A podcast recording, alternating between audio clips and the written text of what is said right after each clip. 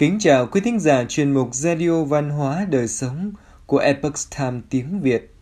Hôm nay, chúng tôi hân hạnh gửi đến quý thính giả bài viết có nhan đề Hồn ma đòi nợ, câu chuyện Trung Hoa cổ về nhân quả báo ứng. Bài viết của tác giả Du Leo Tim, Nhã Liên chuyển ngữ. Người Trung Hoa truyền thống tin vào quy luật thiện ác hữu báo. Với sự du nhập của Phật giáo và những giáo lý về luân hồi chuyển kiếp, họ tin thiền lý này chi phối các kiếp sống của một người từ trước khi sinh ra đến sau khi qua đời. Câu chuyện dưới đây được ghi lại trong truyền thuyết dân gian Trung Quốc, diễn ra vào thời kỳ truyền tiếp giữa triều đại nhà Minh và nhà Thanh vào thế kỷ 17. Ở làng Guajadian nằm cách Bắc Kinh vài dặm, có một điền chủ giàu có là ông Tiền. Cách nhà ông Tiền chưa đến một dặm là nơi gia đình người nông dân họ Lý sinh sống. Người ta gọi người chủ gia đình đó là anh Lý, bởi vì anh Lý có một số kỹ năng thợ nề và xây gạch nên thường sang giúp nhà ông Tiền nhiều việc lặt vặt khác nhau. Ông Tiền rất hào phóng chi trả. Thời gian trôi qua, ông Tiền và anh Lý cũng như gia đình hai bên trở nên thân quen. Một năm nọ, ông Tiền cùng gia đình đi về phía Nam để làm ăn. vài mấy tháng sau, họ mới có thể trở về. Trước khi đi, ông Tiền gọi cho anh Lý. Này anh Lý, chúng ta là bạn bè thân thiết, anh có thể giúp tôi một việc được không? Thưa ông Tiền, nếu thấy tôi có thể giúp được gì cho ông, thì xin cứ nói ra, đừng ngại. Tôi có một kho rượu vang hảo hạng, tôi sợ rằng những người làm thuê trong nhà sẽ uống trong khi tôi đi xa. Anh có sẵn lòng cho tôi gửi chúng trong nhà anh và trông coi hộ tôi được không? Ông Tiền hỏi. Chuyện nhỏ thôi, tôi cứ tưởng đó là vấn đề gì lớn. Tôi sẽ trông coi từng chum rượu cho ông, không một chút sơ suất nào. Hãy yên tâm và lên đường bình an. Anh Lý trả lời. Vậy là ông Tiền đã cho chuyển 30 chum rượu bằng đất được bịt kín đến nhà anh Lý. Anh Lý khóa chúng trong một căn phòng trống. Hành vi tội lỗi Hai tháng trôi qua, không có một tin tức nào về ông Tiền và gia đình họ. Một ngày nọ, anh Lý đến kiểm tra số rượu của ông Tiền. Mỗi chum rượu được bịt chặt bằng giấy gói dày. Anh ta cầm một chum rượu lên người, nhưng kỳ lạ thay, chẳng có chút mùi rượu nào. Thật kỳ lạ, mặc dù chum rượu được bịt kín, nhưng đáng ra mình vẫn có thể ngửi thấy mùi rượu chứ nhỉ? Anh Lý nghĩ thầm. Sau đó, anh ta lắc lắc chùm rượu, nhưng cũng không thấy có tiếng rượu sóng sánh. Điều này lại một lần nữa khiến anh ta cảm thấy khó hiểu. Một ý nghĩ chợt nảy ra, anh ta bóc mở phần niêm phong chiếc chum thì vô cùng kinh ngạc trước những gì mình nhìn thấy. Trong chum toàn là bạc trắng lấp lánh. Rất nhanh chóng, anh ta mở tất cả những chiếc chum còn lại. Mỗi chum đều chứa những thỏi bạc quý giá, ba nghìn lượng tất cả. Lòng tham nổi lên vì số tiền quá lớn. Lý bèn nghĩ ra một kế hoạch xào quyệt. Sau khi lấy hết số bạc trong những chiếc chum, anh ta lấy ra một ít tiền mặt, đi mua rượu ngon, rồi đổ đầy rượu vào các chum rượu. Anh ta niêm phong 30 chum rượu đó lại, hệt như ban đầu khi ông Tiền truyền chúng sang nhà anh ta. Thế còn chỗ bạc thì sao? Giờ chúng đã được cất giấu trong căn hầm tối nhà anh Lý và không thể về lại tay ông Tiền. Vài tháng sau, gia đình ông Tiền cuối cùng cũng đã quay trở về từ chuyến đi. Anh Lý gửi trà 30 chum rượu cho ông Tiền như chưa từng có chuyện gì xảy ra.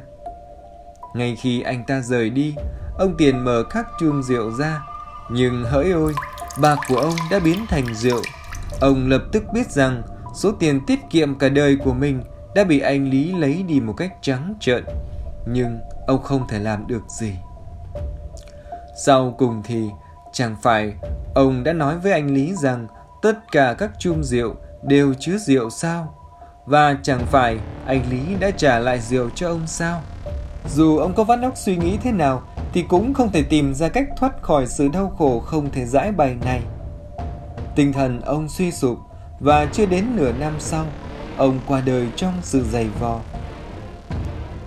Thấy ông Tiền đã qua đời, anh Lý biết rằng thời cơ để trở nên giàu có đã đến. Anh ta dùng bạc của ông Tiền để mua đất, xây một dinh thự sang trọng và cưới nhiều thê thiếp. Điềm báo Thời gian qua đi, một người vợ của anh Lý mang thai. Anh Lý rất vui mừng vì đứa trẻ. Anh ta đã mong ước có một đứa con trai, nhưng vợ cả của anh ta thì lại hiếm muộn. Sao một người đàn ông giàu có lại không có người thừa kế được chứ? Tuy nhiên, vào đêm trước khi đứa trẻ ra đời, anh Lý có một giấc mộng hãi hùng.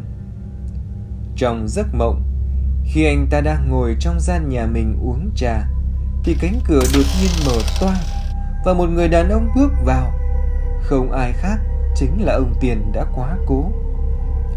Trên vai ông là một bao tải lớn và ông nở một nụ cười đầy bí hiểm.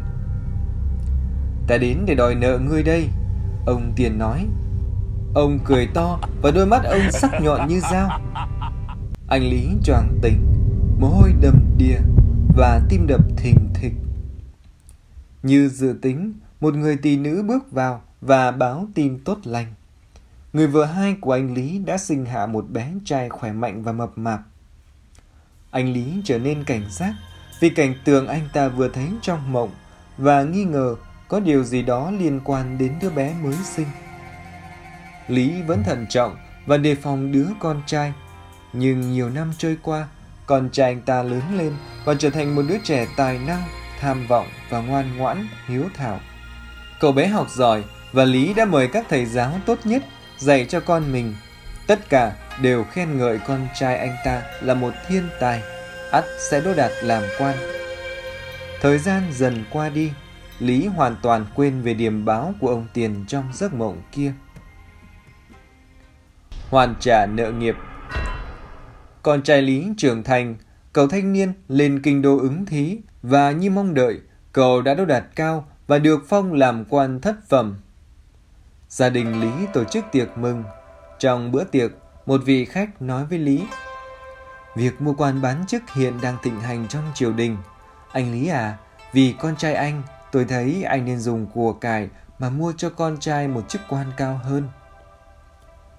Những người có mặt trong bữa tiệc cũng đồng tình. Lý nghĩ, con trai duy nhất của ta không phải là một kẻ tầm thường, tuổi trẻ tài cao mà lại bị mắc kẹt ở chức quan thất phẩm thì thật là uổng phí. Thế là Lý chỉ một số vàng lớn để hối lộ quan phủ và một thời gian ngắn sau, con trai anh ta được tể tướng thăng lên làm quan tứ phẩm. Lý vô cùng mừng rỡ về điều này. Sự nghiệp của con trai giờ đã ổn định, việc tìm một cô dâu môn đăng hộ đối về cơ bản không có gì khó. Tuy nhiên, con trai Lý nhất quyết không cưới ai ngoài một vị tiểu thư con gái của quan tể tướng đầy quyền lực trong triều đã khiến cậu mê đắm. Để cưới được vị tiểu thư này cho con trai, Lý lại phải bỏ ra một khoản tiền lớn nữa. Gần tới ngày cưới, ai nấy đều vui vẻ, nhưng không ai vui mừng hơn anh Lý. Một đêm nọ, sau khi uống mấy tuần rượu ngon, Lý ngủ thiếp trên giường. Ngay sau khi anh ta chìm vào giấc ngủ, cơn ác mộng cũ lại hiện lên – Cảnh tượng đã ám ảnh Lý vào đêm trước khi con trai anh ta được sinh ra. Ông Tiền lại một lần nữa đứng trước mặt Lý. Ông Tiền cười lớn. Ta đã mất nhiều năm, nhưng cuối cùng ta đã lấy lại được những gì nhà ngươi nợ ta, cùng với một số lãi nữa. Vừa nói, ông vừa vỗ vào chiếc bao trên vai. Nếu nhìn kỹ thì sẽ thấy nó nặng đầy tiền. Khoản nợ đã được hoàn trả xong, ta thấy ta nên rời đi rồi. Ông Tiền nói tiếp. Ngay khi Lý tỉnh dậy, người gia nhân trong nhà cấp tốc chạy vào báo với Lý tin xấu. Lão gia, lão gia, cậu chủ bị ốm nặng. Nỗi kinh sợ được chôn giấu trong lòng Lý bấy lâu nay quay trở lại.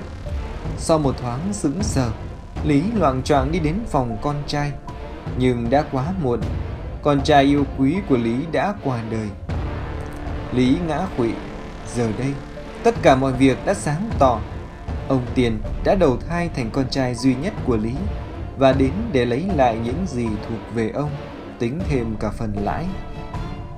Từ khi sinh ra cho đến khi qua đời, thông qua tiền học phí và tiền hối lộ mua chức quan, con trai Lý đã khiến Lý phải tiêu ít nhất 30.000 lượng bạc. Chẳng còn lại gì, Lý với hai bàn tay trắng lang thang khắp các con phố như một người ăn xin.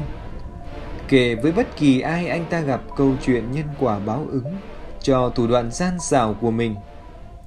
Anh ta cảnh báo mọi người rằng người nào vi phạm thiên lý thì cuối cùng cũng sẽ không thể thoát được quả báo. Tuy nhiên, chứng kiến tình trạng thảm thương của anh ta, ai cũng cho rằng Lý đã phát điên. Thưa quý thính giả, câu chuyện trên là một bài học sâu sắc về quy luật nhân quả báo ứng. Lòng tham của Lý chính là nguyên nhân dẫn đến mất mát, đau khổ mà anh ta phải gánh chịu. Tâm tham lam thực sự là một loại độc dược. Khi người ta chỉ vì cái lợi trước mắt mà không từ thủ đoạn hại người nào, thì cũng bằng như là họ đang tự hại chính mình.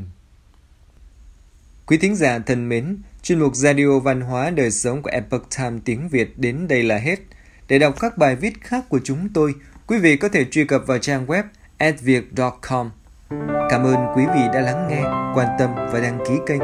Chào tạm biệt và hẹn gặp lại quý vị trong chương trình lần sau. Kính chúc mọi điều bình an và tốt lành đến quý vị và người thân.